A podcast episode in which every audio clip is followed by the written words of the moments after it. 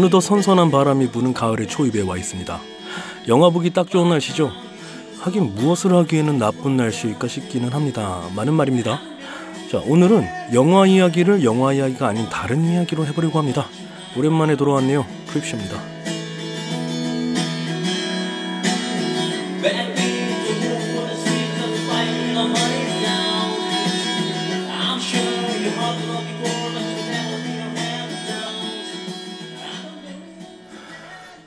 안녕하십니까. 오랜만에 돌아왔습니다. 크립쇼 레이간 강준규 인사드립니다.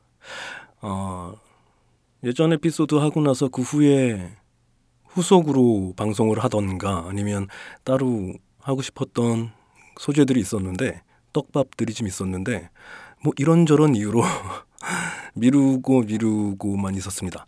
빨리 해야지 해야지 생각은 하고 있었는데 말이죠. 그게 참 잘 안 되네요. 그러다가 이거는 해야 되겠다 싶은 떡밥을 제가 발견을 해서 들고 왔습니다. 아, 오늘 방송은 길지는 않을 겁니다. 간단하게 소제목을 달아보자면 이 영화 보기 전에 알고 보면 더 재밌을 이야기. 간단치가 않네요. 그리고 또 이 이야기를 모르고 봤다면 보고 난 후 무릎을 탁 치며 본 영화가 더 재밌어지고 한 번 더 보고 싶어지는 그런 이야기. 아, 간단치가 않습니다. 대략 그런 얘기를 하려고 합니다. 이 영화의 어, mainstream이 되는 가장 줄기가 굵은 스토리 라인이 되는 이야기를 저는 멍청하게도 몰랐습니다. 영화를 보고 나서 다른 친구한테 듣고선 알았어요. 그게 저는 무척 아쉬웠고, 아, 물론 뭐 이미 알고 계신 분들이 많으리라 생각은 합니다만 그래도 간혹 계실 어, 저 같은 실수를 하실 분들 혹은 어, 뭐 이 내용을 알든 모르든 영화는 재밌습니다만 아이고 영화가 재밌다는 스포를 해버렸네요. 저는 재밌었습니다. 아주 개인적인 느낌 아니겠습니까? 여튼 영화를 보기 전이든 보고 난 후든 알아두어서 나쁠 거 없는 이야기를 가지고 왔습니다. 자, 무슨 영화에 대한 이야기냐면 말이죠. 쿠엔틴 타란티노 감독의 신작 Upon a Time in Hollywood입니다. 우선 무슨 영화인지 위키피디아에 소개된 걸 한번 보죠. 어, Upon a Time in Hollywood 2019년 개봉한 미국 영국의 범죄 영화이다. 쿠엔틴 타란티노가 감독하고 각본을 썼다. 영화의 배경은 1960년 후반 뉴 할리우드 시절 할리우드로 맨슨 패밀리를 실화 사건을 기반으로 한다. 맨슨 패밀리의 실화 사건을 기반으로 한다는 얘기겠죠. 이 영화의 앙상블 캐스트로는 레오나르도 디카프리오, 브래드 피트, 마고 로비, 다코타 패닝, 제임스 마스던, 티머시 올리펀트, 에밀 허시, 데이미언 루이스, 클리프턴 콜린스 주니어, 버트 레이놀즈와 알파치노가 출연한다. 본 촬영은 2018년 6월 18일부터 캘리포니아주 로스앤젤레스에서 시작되었고 2018년 11월 종료되었다. 라고 하네요. 자, 신호흡이 딱 한 줄입니다. 보시죠. 할리우드 히피 전성기 시절인 1969년 로스앤젤레스에서 일어난 찰스 맨슨 사건을 그린다. 이것입니다. 그리고 제가 말씀드릴 그 이야기라는 것이 이 찰스 맨슨 사건을 말합니다. 굉장히 유명한 사건이라고 하는데 저는 솔직히 몰랐습니다. 자, 저의 무지를 이 무지렁이 인물 자책을 하며 한번 이야기를 들어보시죠. 이 사건 하나만 다룰 겁니다. 오늘은 말이죠. 아, 그리고 이 본 이야기를 하기 전에 염려스러운 부분을 먼저 말씀드리고 시작을 하겠습니다. 어, 영화의 흐름의 가장 큰 그 기본이 되는 스토리이기 때문에 자칫 영화의 스포일러가 될 수도 있습니다. 물론 영화의 내용과 어, 실제 사건의 내용이 완벽하게 일치를 하지는 않습니다. 많은 이 기본 이야기를 들으신 후에 뭔가 유출을 하신다거나 영화의 재미를 증폭시키는 게 아니라 반감시킬 수도 있는 사건의 이야기이기 때문에 영화의 스포일러는 없습니다. 많은 혹시 민감하신 분들은 음, 피하시는 것도 나쁘지 않다고 생각합니다. 존중하니까요. 다만 이 정도로 생각을 하시면 뭐 대충 맞을 것 같습니다. 사도세자라는 영화가 있죠. 우리가 그 사도세자의 이야기를 미리 안다고 해서 그 영화가 재미가 없어지는 것은 아니지 않습니까? 대체로 그 이야기를 알고 가서 보잖아요. 뭐 명령도 마찬가지고요. 그 정도의 실제 있었던 사건, 배경이 되는 실제 사건을 이야기하려고 합니다. 그 정도 참고해 주셨으면 좋겠습니다. 자, 시작하죠. 이야기는 찰스 맨슨이 주도를 하는 맨슨 패밀리의 어, 이야기가 사건이 주가 되기 때문에 찰스 맨슨의 그 행적 삶을 보면 어, 간단하게 자연스럽게 이야기를 훑을 수 있을 것 같습니다. 자, 찰스 맨슨은 1934년 11월 12일에 태어나서 2017년 11월 19일에 죽었네요. 미국의 사교 집단 맨슨 패밀리의 두목이자 미국의 중대한 범죄자이다라는 써머리 어, 위키피디아의 내용입니다. 미국 국적이고 직업이 살인마라고 돼 있는 게 참 재밌네요. 아 이거 심각한 이야기인데 이렇게 낄낄대면서 하면 안 되죠. 음, 반성하겠습니다. 수감처는 코르코란 캘리포니아 주립 교도소라네요. 자, 그 일생을 쭉 훑어보죠. 찰스 맨슨은 캐서린 매덕스의 아들로 1934년에 태어났다. 어머니는 매춘부였고 아버지는 누구인지 밝혀지지 않았다. 어린 시절 찰스 맨슨은 완전히 방치된 채 생활했다. 심지어 그의 어머니는 어린 찰스 맨슨이 보는 앞에서 성행위를 했고 찰스 맨슨을 술집에 팔아 넘기려고도 했다. 캐서린 매덕스는 1939년 친오빠와 주유소에서 무장강도를 시도하다 체포되었으며 경찰에 끌려가면서 찰스 맨슨을 외가에 떠맡겼다. 그러나 외삼촌의 냉대는 극심했다. 맨슨에게 강제로 여자 옷을 입히고 구타하며 성희롱을 즐겼다. 결국 이를 견디지 못한 찰스 맨슨은 가출하여 아무 곳이나 떠돌다가 이런저런 잡범죄에 연루되어 경찰에 체포당하는 일이 빈번하였으며 결국 소년원에 수감되기에 이르렀다. 맨슨은 교도소에 수감된 이후 교도소의 규율을 밥 먹듯 어기고 특히 동성 강간을 일삼아 교도소 내에서도 골칫거리였다. 형기를 마치고 출소한 맨슨은 돈 되는 일이라면 닥치는 대로 했으나 거의 대부분 불법적인 행위들이었다. 특히 위조 지폐를 끝없이 만들어낸다. 그렇게 찰스 맨슨은 1967년까지 10회 이상 교도소를 드나들었다. 이에 맨슨 자신도 포기하고 계속 교도소에 머물길 원했으나 출소되었다. 맨슨은 평소에 기타 연주를 좋아하였으며 비틀즈를 광적으로 좋아했다. 그리고 출소한 이후 히피들의 라이프 스타일을 간파해낸 후 로스앤젤레스 외곽에 자리를 잡은 이후 자신의 카리스마를 이용하여 그곳의 히피들을 완전히 장악하여 추종자로 만들었다. 히피들은 점점 맨슨을 숭배하기 시작했다.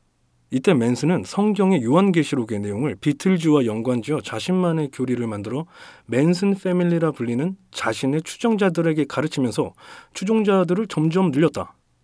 추종자들에게 자신만의 교리에 따라 흑인을 제거하고 세상을 구하자는 교리를 퍼뜨렸고 헐리우드의 유명 인사를 없애는 임무를 부여하기도 했다.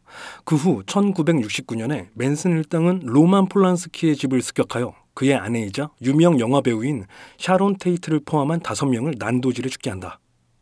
사건 당시의 상황은 집 주인인 로만 폴란스키는 영화 촬영차 외출한 상태였으므로 샤론 테이트는 남편이 집을 비운 사이 친구들을 집으로 초대한 상태였다.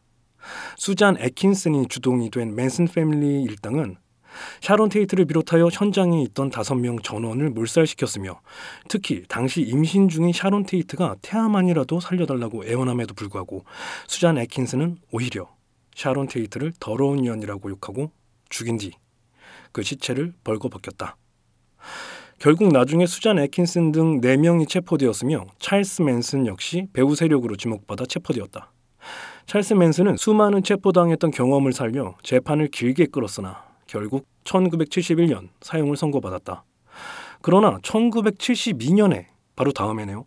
맨슨을 체포한 캘리포니아주가 사용 제도를 폐지하는 바람에 맨슨은 사형에서 무기징역으로 감형되어 최근까지 교도소에 수감되어 있다가 2017년 11월 19일에 자연사했다.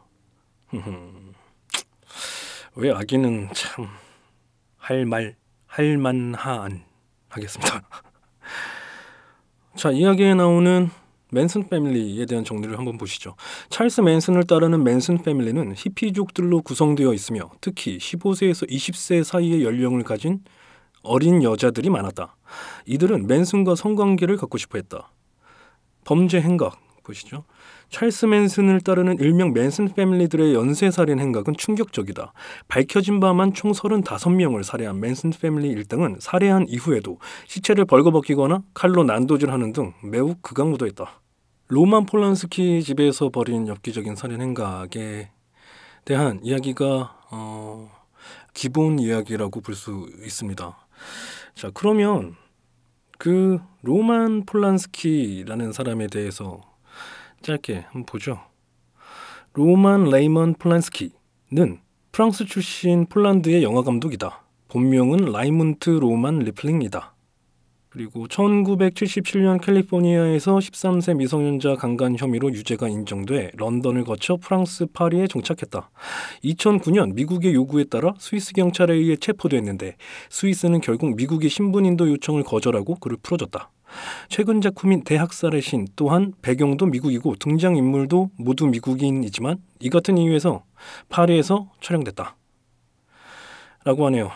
그리고 역시나 써머리가 된 어, 메인 사건은 좀 전에 이야기해드린 그 사건입니다.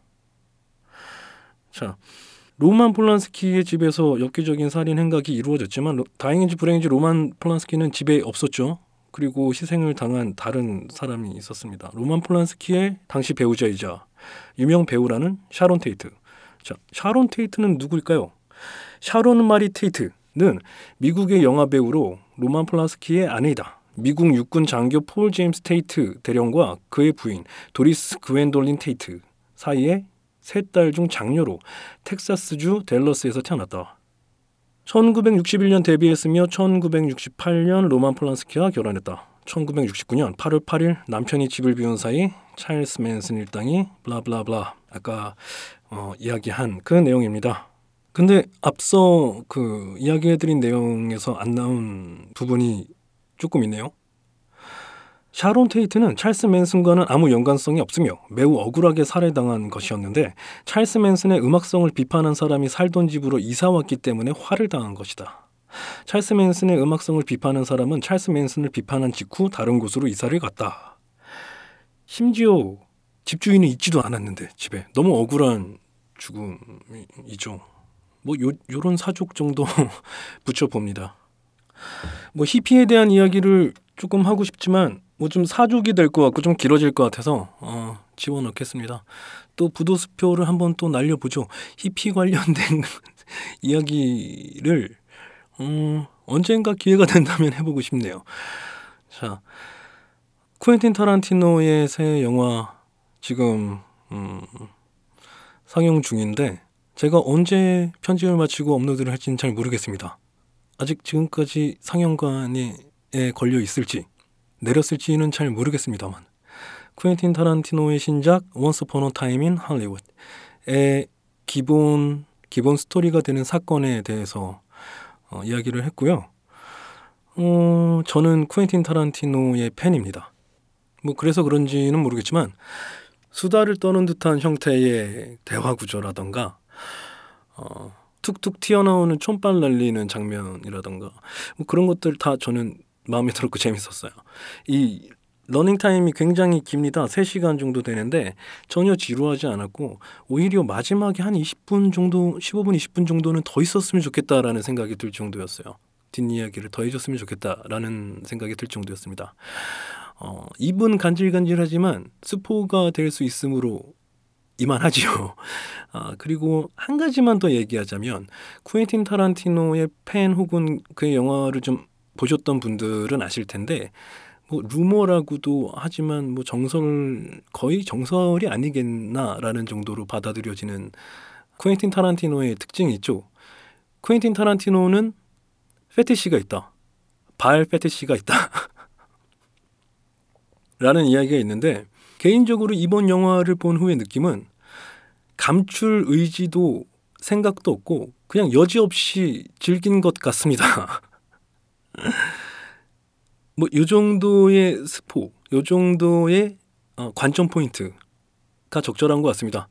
요 정도 하고 어, 이야기 그만하도록 하죠. 언제 돌아올지 또 모르겠습니다만 아, 가능한 빨리 다시 방송 준비해서 어, 빨리 찾아뵀으면 좋겠습니다. 정기적으로 할 수 있으면 더 좋겠고요. 이만 정리하겠습니다. 크리스천 레이간 강준규였습니다. 언제나 그렇듯이 들어주셔서 감사합니다.